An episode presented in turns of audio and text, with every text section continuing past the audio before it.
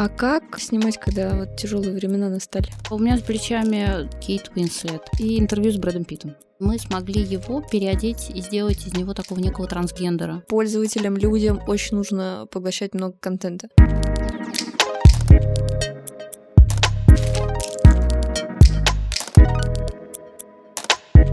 Всем привет! Меня зовут Настя Илгова. Это Rail подкаст. И здесь мы говорим о моделинге фэшн-индустрии разными глазами и мнениями. Дорогие друзья, всем привет! Я думаю, что это уже, наверное, последний выпуск в этом сезоне нашего Rail подкаста, и э, мы решили записать его с Анской. Анска, привет! Привет! Анска сейчас является Head of э, Production V Project, но мне также хочется с тобой поговорить о твоем бэкграунде, который был до, чем занимаешься сейчас, в чем вообще смысл Production V Project и что мы делаем. Давай начнем.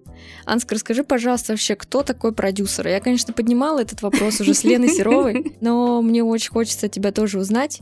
Кто такой продюсер? Ты знаешь, ну, давай дадим немножко исторического контекста. То есть, как бы в любом случае, это доверенное лицо кинокомпании. То есть, продюсер он к нам пришел из э, киноиндустрии. Человек, который отвечает за бюджеты, за производство и за продвижение э, продукта. А сейчас, конечно, у нас продюсеров масса. В последние несколько лет продюсером называют практически каждого человека, который ну занимается да. продвижением. Ты заходишь просто там, я не знаю, в Инст, э, напомню, что мы это, да, запрещенная организация в России, и у всех записано а, продюсер, да. продюсер, и не очень понятно, кто такой а кто продюсер. Такой продюсер? ну, а, я считаю, что продюсер э, это все-таки некая роль, и она подразумевает, наверное, два основных направления. Это руководитель проекта и менеджер проекта. И чаще всего бывает так, что один человек, который ведет проект, он и руководитель, и менеджер. Понятно, что у него может быть некий ассистент, или там, допустим, на кино это может быть и исполнительный линейный продюсер, и везде в каждой индустрии это будут определенные различия. То есть э, мне кажется, что вот самое основное, что надо понимать про продюсера, это человек, э, который находит бюджеты, который... Но он, то есть, организовывает просто весь процесс. Э, мне кажется, ре... что это вот... Чтобы, грубо говоря, творческие люди могли что-то реализовать, для этого есть продюсер, который это организует. Факт. Понятно. Супер. Это человек, который доставляет результат, по большому счету, да, то есть как бы доставляет его клиенту. Потому что, когда я получала образование, да, нас учили э, изначально про продюсирование, что это человек, который ведет проект от А до Я. А имеется в виду, он получил ТЗ, бриф или нашел деньги и написал сценарий. И я подразумевается, что клиент получил готовый файл, там, я не знаю, в виде MP4, э, PDF или что угодно, JPEG, TIFF, как угодно. А как ты пришла в продакшн? Ты знаешь, я считаю, очень повезло, потому что я пришла в него еще в нулевых, и по большому счету я застала таких людей, которые только развивали нашу всю глянцевую индустрию.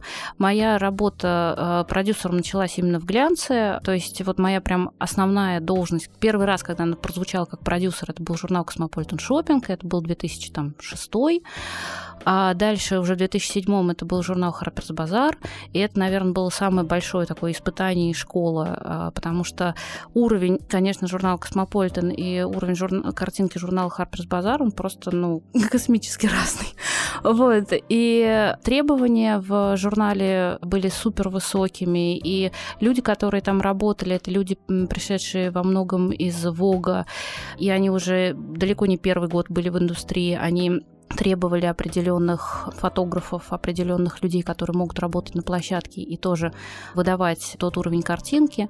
Это, ну, прям было безумно интересно, и это вот э, такой вот опыт у меня сложился именно с глянца.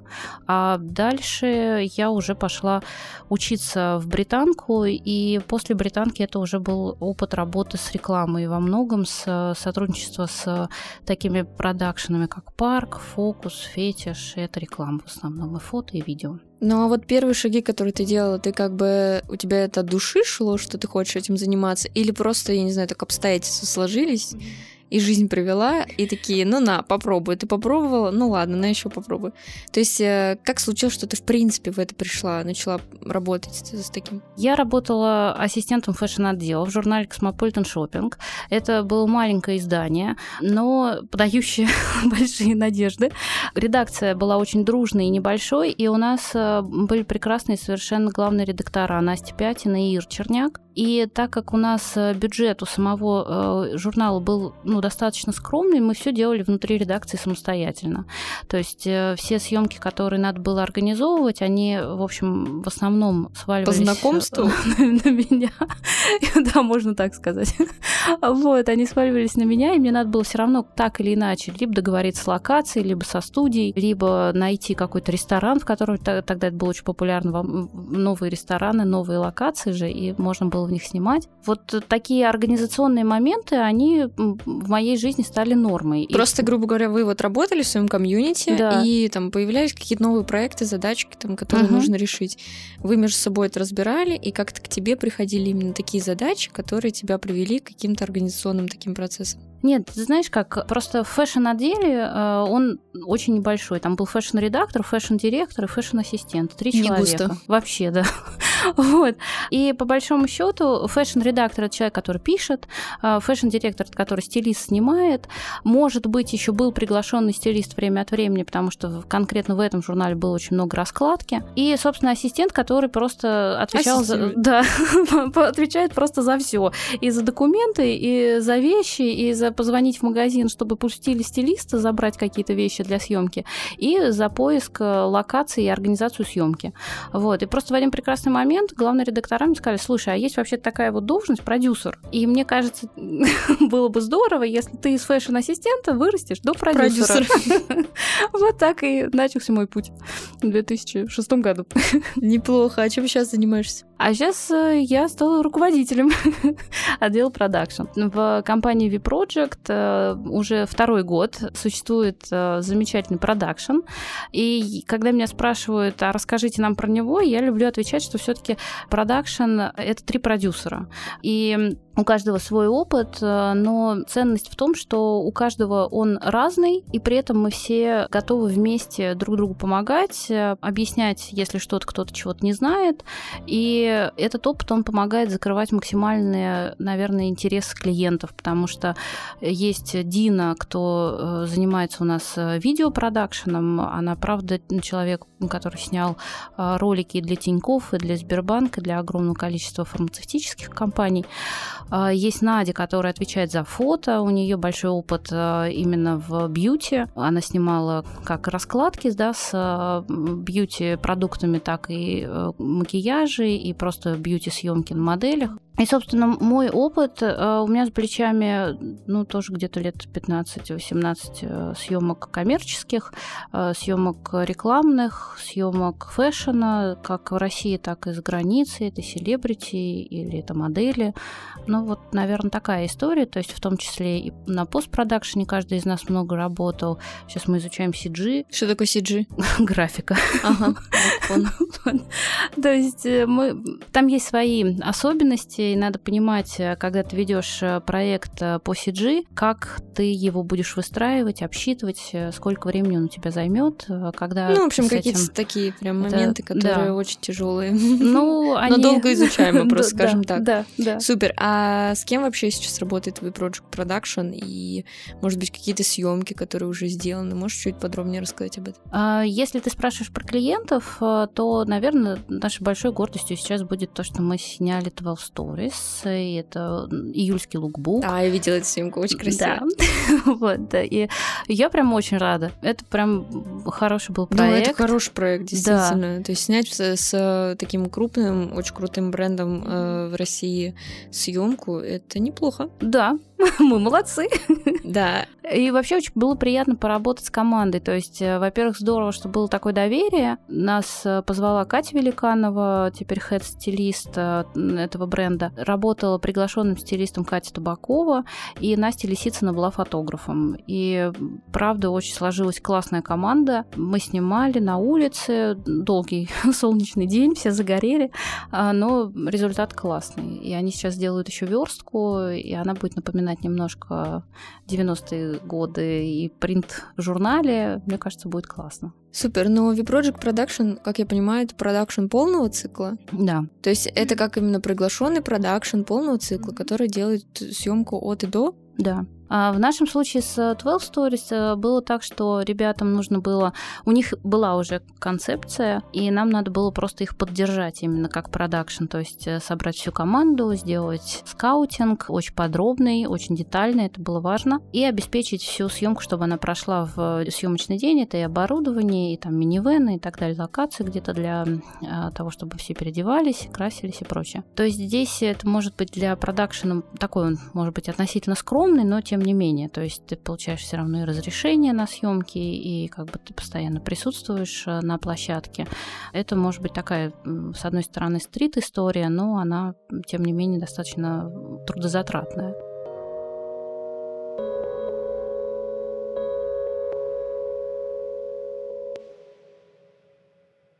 Ты в последнее видео, которое мы записывали, вот совместно командой ага. V-Project, ты сказала о мягком женском подходе. А, да. а, расскажи, в чем он вообще заключается? То есть, как, я так понимаю, мягкий женский подход конкретно твой, как ты относишься к работе, подходишь ко всем задачам и так далее. Вот расскажи чуть подробнее, в чем он заключается. Наверное, так. Я просто считаю, что все равно, когда ты работаешь с людьми, очень важно э, уважать их интересы, уметь их слушать, выслушать и, и понять э, их цели.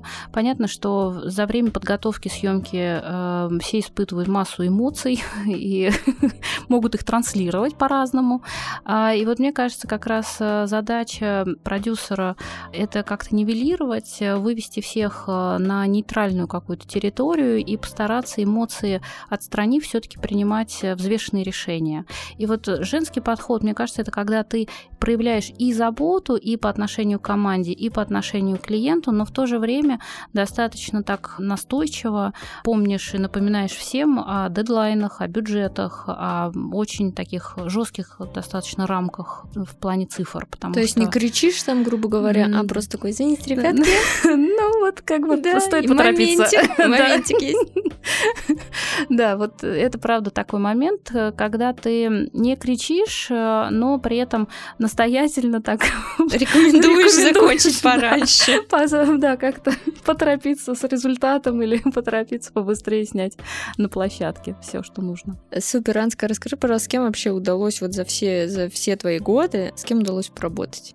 Из моделей. Из моделей ты знаешь, эм, я бы просто, наверное, про модели в меньшей степени говорила бы, потому что у меня опыт больше работы с селебами, с моделями в меньшей степени. Я работала в Harper's Базаре, я застала как раз тот промежуток времени, когда мы реально снимали исключительно модели, и селебы, они шли только внутрь. Какие в... это были годы примерно? Это был седьмой, восьмой. Ну, наверное, из всех самых известных была Саша Пивоварова, которую снимал для обложки э, Базара ее муж Игорь Вишняков прекрасный. И это была такая очень классная история испанской принцессы. Все-таки Саша, она умеет перевоплощаться невероятно, и она уже на момент 2008 э, года была звездой, которая участвовала в пяти подряд рекламных кампаниях Парад. Была просто вот реально топ-звезда, топ-модель. И она еще внешне подходила под тот типаж, который на тот момент был невероятно востребован. Это такие девушки-инопланетянки, когда... Но она этим и взорвала. Да, да. То есть вот она была такой редкой красоты, с большими глазами, высокие скулы, такие немножко пухлые губы. Ну, это очень интересно. И у нас была прям такая яркая история, на мой взгляд, одна из самых удачных запоминающихся. А где вы ее снимали? Нью-Йорк в студии это была Испанская история, история Нью-Йорк. Ну, они там жили, вот, по-другому не получалось.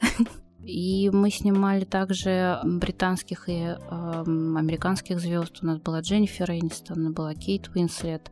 Хороший послужный список. Да, нам повезло.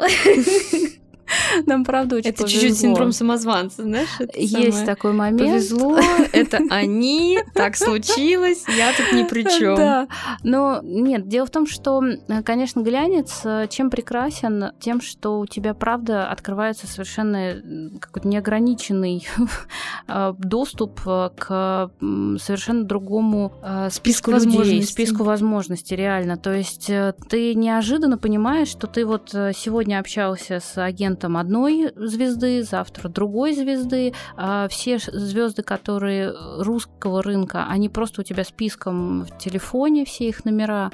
И ты понимаешь, э, что если ты со всеми э, сохраняешь уважительные, прекрасные отношения, ты реально очень продолжительное время можешь с ними работать, и это интересно как звездам, так и людям, которые работают в журнале, потому что американцы ну, там выстроенный рынок и рабочие отношения, то есть там э, выходит проект, и первые звезды этого проекта обязаны давать интервью, участвовать в съемках. У них ограниченное количество времени, пока идет прокат, э, но там есть список сразу журналов или изданий, где они должны засветиться. А, то есть и здесь э, можно в какой-то мере сказать, э, что американских звезд иногда получить проще. А... Чем русских? Э, да, потому что у русских нет вот этого чаще всего обязательств. Но на тот момент не было в контракт, не всегда в контрактах были прописаны обязательства участвовать в пиар-программе. То есть из разряда, допустим, выходит какой-то фильм, который да. сейчас крутится там во всех кинотеатрах, uh-huh. предположим, да, и у главных героев фильмов или просто у актеров, которые там задействованы, у них есть список изданий, куда им нужно да. сходить для да. того, чтобы пропиариться Это максимально, так. и чтобы люди пришли на этот фильм. Офигеть. В России такого нет. В России, я думаю, что... Я не буду говорить про Мне кажется, в России просто год, но скорее, это... знаешь, как наоборот, издания такие, а можно к нам, да, а можно да, к нам, что да, это вот не в обратную так. сторону угу. идет, что давайте я к вам приду, да. нам нужно пропиарить да. фильм, а так, что издание такие, а давайте вы к нам придете, да, да, мы это... хотим вас пропиарить. Да, это именно так и было. То есть индустрия, конечно, последних там нескольких лет, наверное, немножечко исключим 23-й или 22-й, а, но когда она бурно очень э, развивалась и глянец существовал, то, конечно, уже эта тенденция была, что основные актеры, они подписывали контракты и шли с неким пиаром. Другой момент, что в последние несколько лет уже глянец не имел такой силы и такого веса. Как в 2000-х, наверное. Да, да. А вот э, на момент 2000-х было по-разному. То есть были контракты, были фильмы, в которых были такие подписанные контракты, особенно у Александра Роднянского, это был прям такой маст. А были фильмы, которые выходили, и обязательств не было, но при этом фильм стоящий, классный, и очень хочется снять этих людей. И актеры просто, ну, по-разному вот могли отреагировать. Но чаще всего, вот что касается журнала InStyle, очень э, дружелюбное, честно говоря, отношение чаще всего было со стороны звезд. То есть у нас не было проблем реально с ним созвониться, договориться о съемке. Тем более у нас был большой опыт. Мы возили там Свету Ходченкову, э, мы выезжали в Марокко вместе с ней, сняли шикарную совершенно историю с Данилом Головкиным на обложку. Это была и поездка классная, и съемка яркая и интересная. Но мне в целом кажется, что Светлана Ходченкова, она очень открыто э, да, относится абсолютно. к глянцевым журналам, да. потому что у нее недавно, по-моему, Грация как-то была, плюс она, в принципе, ее можно было часто встретить на разных обложках да. или там на развороте. Это было вообще нормально открыто. Да это правда. Что касается русских звезд, э, это просто, вот мне кажется, такая тенденция, она складывалась медленно, но верно, и мы к этому пришли. И потом э, наши девушки, они, правда, умеют выглядеть достойно и очень ярко, и очень интересно. И это здорово, когда ты можешь им еще предложить некий новый образ, и они на это согласны. Вот в этом как раз фишка. Почему мне всегда нравилось снимать, честно говоря, селебов больше, чем моделей, потому что модели ты в любом случае предлагаешь некий образ, э, некое амплуа, а у селеба оно уже сформированное, то есть мы привыкли его видеть так, таким, какой он есть. И тут вдруг человек абсолютно перевоплощается. То есть э, вот мне кажется, здесь, наверное, самая показательная история это все-таки интервью, э, журнал и все их обложечные истории, они правда совершенно про перевоплощение актеров или звезд. Ну, вот в инстале, может быть, в меньшей степени, но тем не менее это тоже удавалось. Анска, расскажи, что вообще вот сейчас актуально?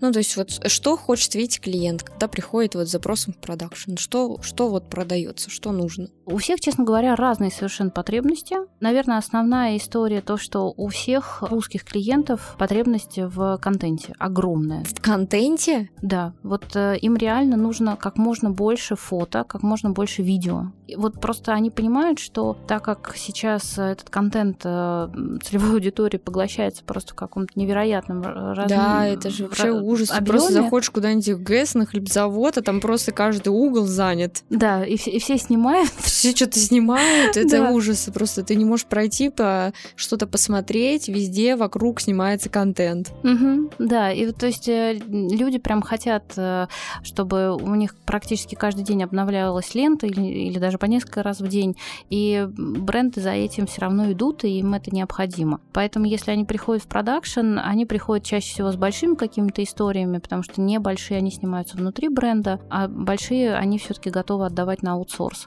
И они приходят или за креативом, или за экспертизой, потому что у нас есть экспертиза съемки с границей, мы много снимаем за рубежом. А сейчас будем как раз э, рассказывать про Казахстан, про Калмыкию, э, Дагестан, Иран. И вот это как-то наши основные новые направления. Мы много сняли в, снимали в Париже, снимали в Турции. То есть э, здесь э, есть опыт. Да, опыт достаточно большой. И э, бренд приходит э, именно вот за этим опытом в том числе, потому что, ну, правда, это некий риск вывоза все-таки части коллекции и команды, и надо ее найти, надо придумать всю логистику. Вот за этим приходит к нам. Как Зарину сняли в Париже? Вообще у нас даже есть хвалебные письма. А, прекрасно. И в конце отметили игристым. А, мне кажется, получилось замечательно. Особенно, мне кажется, все были рады а, Поехать в Париж, мне да, кажется, поехать, просто да, все такие, да, ок, снимаем в Париже? Конечно. Да-да-да. Почему в Париже не важно, просто в Париже. Просто в Париже. Потом это был февраль, и нам э, выдался солнечный день. Для прогулки как раз у нас был такой э, стрит-стайл э, на улице, и это был солнечный день, то есть получалось абсолютно летняя история. У них как раз была история с легкими уже костюмами и платьями, и по картинке вышло очень по-весеннему. Там было две модели, мне кажется. Была Вика да, Косенкова да. и одна модель из французского агентства. Из французского агентства вообще девушка из Великобритании, а, совершенно очаровательная. Не помню ее сейчас имени. Ничего страшного. А, ничего страшного. Э, но в плане, что вы просто взяли и заблокировали модель. Да, нам помог с этим наш загранотдел. Ребята нам подобрали, сделали кастинг, и клиент э, ну, достаточно быстро принял решение, и мы привезли девушку из Великобритании к нам. Единственная была просьба не заморозьте девушку, но оказалось, что она морозоустойчивая, но мы берегли ее как могли. Морозоустойчивая, это как реклама, как можно в биомодели писать морозоустойчивая. Вот, мы ее все равно берегли, пледы, чай и все такое в течение 8-часового рабочего дня. А вот ты говоришь, что сейчас брендам, клиентам, пользователям, людям очень нужно поглощать много контента. Какое вот отличие между тем, как снимали, допустим, там в нулевых и как снимать сейчас, потому что ты работала как раз в той среде, ты работала в то время, когда, э, ну, были такие золотые времена, назовем их так, когда все было спокойно, тихо, прекрасно, замечательно, и думали, что вся жизнь впереди. Вот. И как бы сейчас, когда произошло большое поглощение интернет-истории, когда э, случилась ситуация с февраля месяца, то есть, и когда бренды российские начали очень много снимать, потому что ушел Запад. Какое прям такое глобальное отличие, есть оно между временами? Да, конечно. Но если просто брать э, нулевые, то надо понимать, что там было такое очень четкое разделение. Есть люди, работающие в фэшн, и это люди, снимающие чаще всего только фото и вообще никак не относящиеся к видео. И люди, которые снимают коммерцию. Там могут быть как фото, так и видео. То есть видео, в принципе, истории не было. Вот мы Нет. в прошлом подкасте Елены Серовой э, разговаривали об этом, и она рассказывала, что они просто сами решили там в Воге когда-то придумать снять видео, брали и что-то сами снимали. Да, да так, и, так и было было, это правда. То есть э, я помню, что первые какие-то запросы, которые у меня стали появляться, это был там, ну, не знаю, 14-15 год, наверное, когда люди реально начали задумываться. И это в основном были тоже издательские дома и спецпроекты. То есть это были такие кросс-промо-проекты, когда бренд э, приходил в издательский дом, и они вместе разрабатывали некую историю с селебом или без селеба под выход некого аромата или какой-то коллекции. Нужно было сделать э, некий проект, и чаще всего это была уже даже видеосъемка а, с некими опинион-лидерами, скажем а так. А где крутили эту видеосъемку? Это была очень ограниченная история, то есть это либо на сайте самого бренда, под этот проект создавалась специальная площадка, например, там, я не знаю, armani.l.ru, вот что-нибудь в этом роде.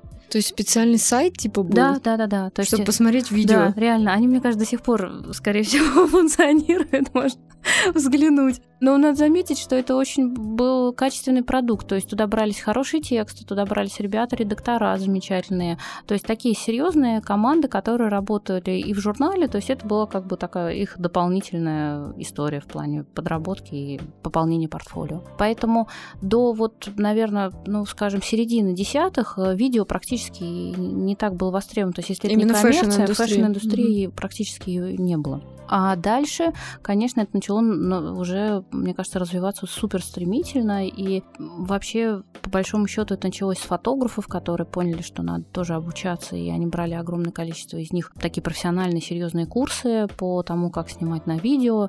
И это в любом случае было связано и с технической историей, потому что э, тот же Canon сделал камеру, на которой можно было снимать как фото, так и видео. Ну, то есть просто с развитием какого-то технического прогресса началось развитие да, фэшн-индустрии. Да, по большому счет, можно так сказать. Да. И дальше, если смотреть уже а, на нынешние времена, мне кажется, что русские бренды а, невероятно выиграли все-таки от э, событий февраля 2022 года, потому что... Да, конечно, полно людей просто узнали, что существует э, какой-то русский фэшн-мир, оказывается, и есть куча крутых брендов. Ну, честно говоря, они до этого, пусть единично, но выходили все равно на международный рынок, да, то есть как бы правда есть имена, и их немало, которые прекрасно продавались или давались на съемки, а, или вообще в принципе, чтобы селебы иностранные их носили. То есть э, фэшн-бренды в этом плане русские, они очень самобытные, они очень необычные. Если мы не говорим про массовую историю, то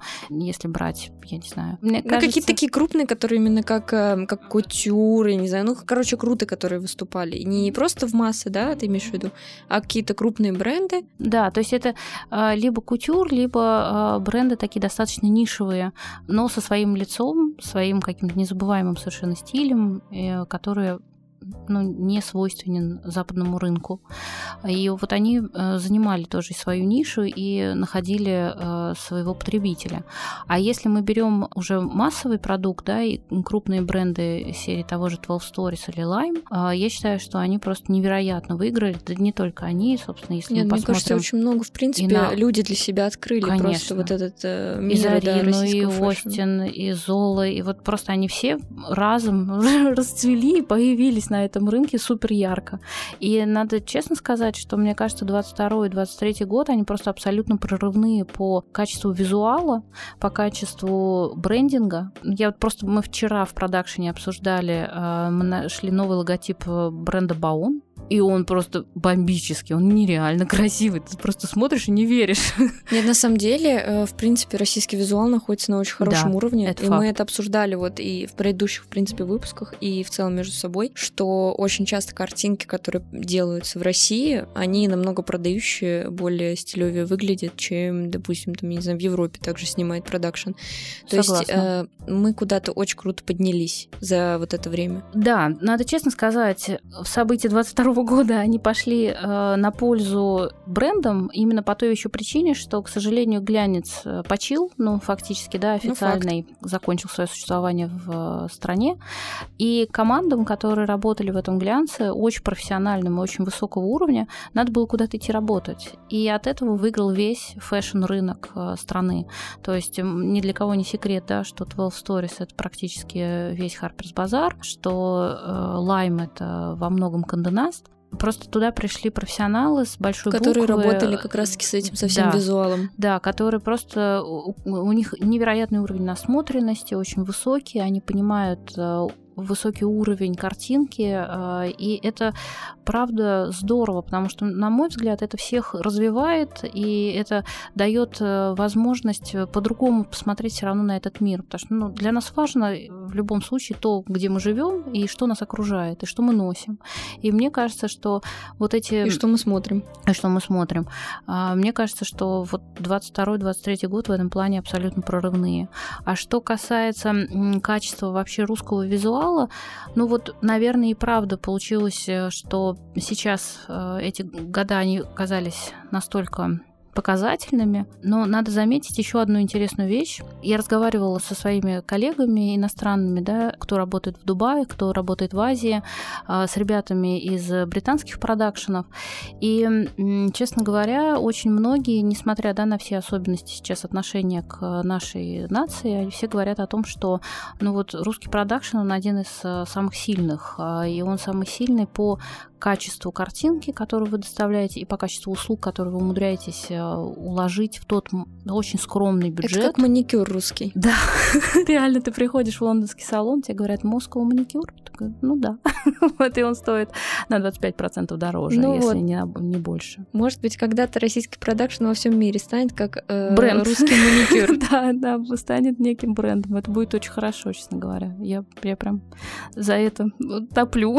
я считаю, что ну, мы правда профессионалы, мы умеем работать, и большая часть э, людей, которые работали уже за границей, понимают э, уровень профессионалов в Европе, профессионалов в Америке, и понимают, как выстраивается там работа. Плюс русского человека, на мой взгляд, русского человека, работающего в продакшене, гибкость. И, наверное, это и плюс, и минус, потому что мы, правда, э, зачастую готовы быть слишком уступчивыми, но в то же время это зачастую дает возможность э, команде что-то добить, чуть подольше побыть на площадке, но получить лучший результат, или где-то меньше потратить денег, но зато больше, например, денег уйдет на постпродакшн, и э, картинка будет э, достойной.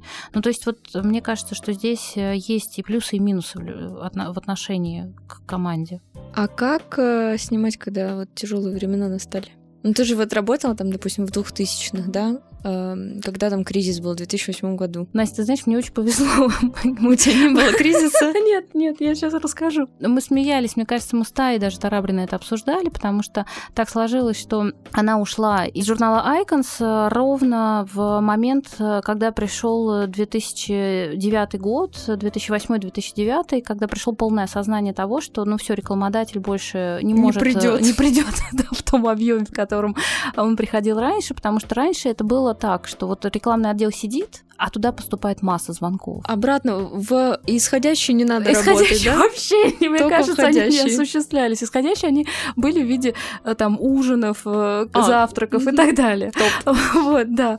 А вот э, входящий просто был нон-стоп, разместите нас там или сям. А вот промежуток, а вот уже начиная с 2008-2009 рынок меняется, и концепция в принципе меняется, и как бы у журналов ну, режутся бюджеты. И мне повезло так, что вот я пришла в базар, бюджеты еще были очень адекватными, но уже на тот момент как-то наш издатель сказал, вы знаете, мне кажется, мы слишком э, на широкую ногу живем. Много тратим. Много тратим, да, давайте-ка делать обложки поскромнее, давайте как-то думать, как мы вот все-таки за границей будем снимать, но как-то вот бюджет будет э, процентов хоть на 20, на 30 меньше. То есть я уже как-то вот застала эту историю. А потом был Icons, который на момент моего туда прихода был с одним бюджетом, потом за год 2009 бюджет сокращался раз, наверное, три, потому что просто ты каждый раз осознаешь, что окей, ты не набрал рекламного бюджета, тебе надо на что-то печатать, и инвестор не готов такой объем денег в него вкладывать. А какой вот минимальный объем, я не знаю, какая бюджета? сумма была, да, бюджета, Рекламный за который снималась? Вот нет, а, за который был съемка? продакшн самый минимальный, да в журнале? Да. Ну, типа там 100 А, долларов. Слушай, ну такие тоже были продакшн. Это честно, вот прям да. Потому что я помню, что ставки модели были что-то в районе 6 тысяч рублей. Ну, это с, этой песней мы Вот, привыкли да, да. жить. Э, И, в принципе, привыкли к тому, что у журналов не так много 50 финансов. тысяч, может да. быть, 40 тысяч. Это Ну, вся история чисто на, чисто на Портфолио. знакомстве. Да, и на портфолио во многом. То есть, как бы раньше же ведь правда, а как ты еще иначе пополнишь э, свой бук, э, если ты не поснимаешься в журнале? Потому что Да. журнале все И фотографы тоже. Да, и для фотографов, для абсолютно всей индустрии это, правда, был некий такой толчок, и очень классный, между прочим. Ну, то есть плюс-минус минимальный, вот минимальный бюджет был 50 тысяч рублей. Наверное, минимальный, да, все-таки. Нет, может быть, я сейчас уже и не помню, могли быть съемки дешевле, но это тогда это, я не знаю, там несколько кадров буквально. Ну, то есть там накрасили модели. улице? и Да, да, да. Нет, ну почему? Бесплатные локации. Мы подпишем, подпишем ее телефон, название, кон- контакты оставим. Журналы не платили за локации, это было нормой абсолютно. Вот. Я помню бюджеты съемок заграничных, и они тоже, ну, вот они были энными, но они тоже начинали резаться. И вот в моей истории получилось так, что я пришла в Icons э, за год моего существования там, э, собственно, он закрылся как То раз. есть мы- пока ты там была, он закрылся. Да, и мы сделали последний номер и прекрасно собрались команды и отметили, что, к сожалению, журнал почил. Но это был вообще абсолютно феерический год, очень крутой, с путешествиями, и с съемками а, интересных перс- персонажей. Не знаю, на мой взгляд, то есть я первый раз побывала в Владивостоке, а, нам в Грозном под нашу съемку на, с пульта включали, подсвечивали мечеть. Это было прям очень классно. Круто. А почему ты говоришь повезло, если бюджеты пот- сокращали? Потому что, ты знаешь, это была абсолютная свобода. Это был журнал, который не был синдицирован, у него не было правил. А, то есть история такая, окей, бюджета нет, но делать что хотите. Да, абсолютно верно. И это было прям здорово, потому что на тот момент э, весь пул фотографов, они уже привыкли к тем форматам, которые были. Не всем было интересно, кто-то хотел какого-то творчества, совершенно новых идей и людей. Потому что к тому моменту это уже было тоже присыщенность некая с э, советскими барышнями или со светскими персонажами, или там, допустим, даже актерами. Но не было, например, совершенно никаких людей из бизнеса. То есть из бизнес, бизнес мог сниматься исключительно Forbes. И то далеко не весь он соглашался. А тут э, была уникальная история, потому что у Свет Бондарчук, во-первых, э, ну, к ней было огромное доверие, и ей удавалось э, привлечь и своих друзей, и своих коллег, и коллег Федора на тот момент, с кем он работал, сотрудничал Ну, по конечно, тем или иным хорошая да, книжечка. Да, это факт. И правда, этот журнал, он был во многом такой отдушенный. Это правда была такая свобода и творчество, и люди как хотели, так и себя позиционировали там, и могли играться со своими образами, не боялись меняться. Вот это было прям классно. Ты думаешь, это было вот как раз-таки потому, что это конкретно подход человека такой, или потому что время такое было? Время во многом. Ты знаешь, тут э, как раз Саша Рогов, как раз он давал интервью Свете Бондарчук, и он говорил как раз про ту съемку, которую мы делали с там, на тот момент нашим общим другом и знакомым Розой, и мы смогли его переодеть и сделать из него такого некого трансгендера. То есть для периода... Для времен это было... Да, для окей. 2009 года это был шок. Нет, это во многом был шок, то есть как бы ни один глянец себе такого позволить не мог. А мы это сделали, и это была такая прогулка по Москве, а, такого смешного персонажа. Саша его фантастически стилизовал, Наташа Арефьева его прекрасным образом сняла. И это были такие классные, яркие, очень интересные картинки. То есть вот этого ты увидеть э, вот на тот момент в глянце не мог. Да А- и сейчас тоже ну, ну, мало что такое увидишь, ну, ну, как бы да, вот сейчас уже к этому совсем мы относимся нетерпимо, к сожалению. к сожалению, да. То есть мне, если возвращаться к твоему вопросу по поводу уменьшения бюджетов и кризисов, я их всех застала. То есть получилось, что момент 8-9 это был Icons, который в результате закрылся. А на момент э, моего прихода в InStyle был 2014 год, который тоже Когда тоже, здравствуйте, да. да, был кризисом. Вот, я пришла, и мне прям сходу сказали, сказали, а Денег у нас нет. сокращение бюджета. И, собственно, за три года работы там мы его еще раз уменьшили. Я не помню, на сколько уже процентов, но существенно. То есть, если я приходила, там до этого была девушка, э, продюсер, которая ушла потом в Татлер, она работала прям, у нее было много съемок, у нее было много бюджета, они снимали просто постоянно за границей, то мы могли себе позволить из серии одну заграничную съемку, наверное, в сезон. Вот.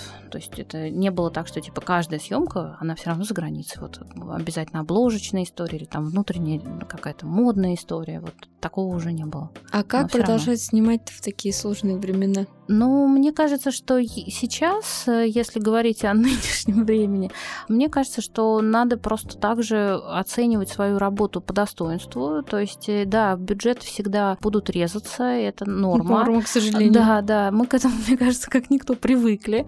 Но ни в коем случае нельзя, на мой взгляд, э, говорить, что ну ладно, мы готовы там снимать бесплатно, или мы готовы. То есть, если ты уже профессионал, если ты человек с портфолио, если ты человек, умеющий и имеющий опыт работы и с брендами, и с большими командами, ты просто не имеешь права, ну только если это по невероятной любви какой-то, ты не имеешь Ну, то есть, права какая бы снимать. ситуация ни была вокруг, нужно более-менее смотреть здраво на это. На, на Абсолютно всё, верно. на И работу. уважать э, себя и ценить себя. Потому что если ты не будешь, э, на мой взгляд, себя ценить, это закончится просто выгоранием в один прекрасный момент. И это такая печальная история, которая, мне кажется, никому не нужна.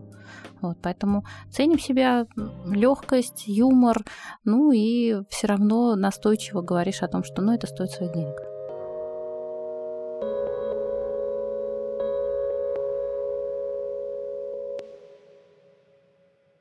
Анска, давай блиц.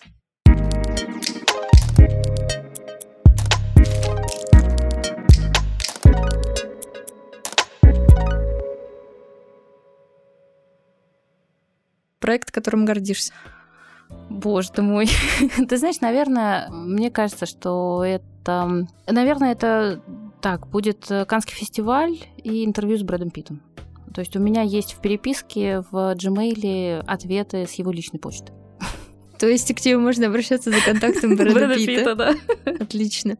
Самая сложная съемка, которая была. Слушай, ты знаешь, э, не буду давать, наверное, имена, но, наверное, самые сложные съемки это когда ты снимаешь э, лично для клиентов, потому что клиенты бывают очень разными, очень характерными, и у нас была постоянный клиент у команды, э, с кем мы сняли, правда, очень классные, интересные истории. Они продавались, эти истории, она снимала свою дочь. То есть это из разряда ты приходишь... Ну, то есть как это выглядит просто вот в целом? Это Что просто такое состоятельный человек, который может себе позволить э, заказать фотосессию? за- да, заказать съемку. И при этом э, человек э, очень подкованный в плане бизнеса, у него есть э, выходы на разные бренды. На тот момент все равно наши русские дизайнеры, они, например, могли, не могли себе позволить э, крутые рекламные истории, да, и они, например, могли с кем-то сотрудничать, и она предлагала, там, допустим, придумать историю, снять в ней свою дочь, и, ну, и, собственно, дальше это будет рекламная кампания некого бренда.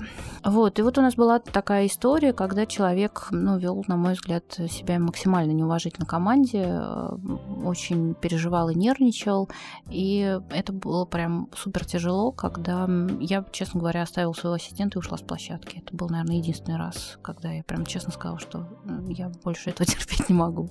Любимая модель. А у меня ее нет. Вот правда, у меня ее нет, потому что...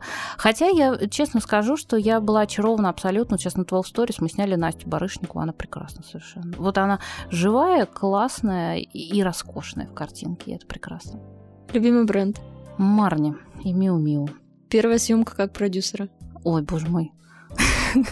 Э, Слушай, ты знаешь, это был спецпроект для какого-то, я не помню, какого-то американского крупного автомобильного концерна, и мы снимали с классной уже на тот момент э, командой Харперс Базара в Царском селе. То есть мы пригоняли огромный автомобиль а, в Царское село, на ту территорию, где машинам ездить нельзя. Ну, в общем, это было классно. Запоминающееся Это какой очень. год? Э, 2006 Да, 2006. Если бы была маленькая, что бы себе сказала? Ой, верь, се- в- верь в себя и верь себе. Слушай себя, ты все знаешь лучше всех. И последний вопрос. Анска, что такое мода? Мне кажется, это вдохновение очень классное. Это свобода и это умение себя выразить. А, Мне кажется, что вот, вот это мода. Супер! Ура! Спасибо тебе большое за этот выпуск. Благодарю. Э, Дорогие друзья, мне тоже э, было очень интересно. Дорогие друзья, мы с вами теперь встретимся в следующем сезоне после небольшого перерыва. Будут, я думаю, очень классные, интересные выпуски. Всем большое спасибо, что слушали и были с нами. Спасибо. Хорошего дня.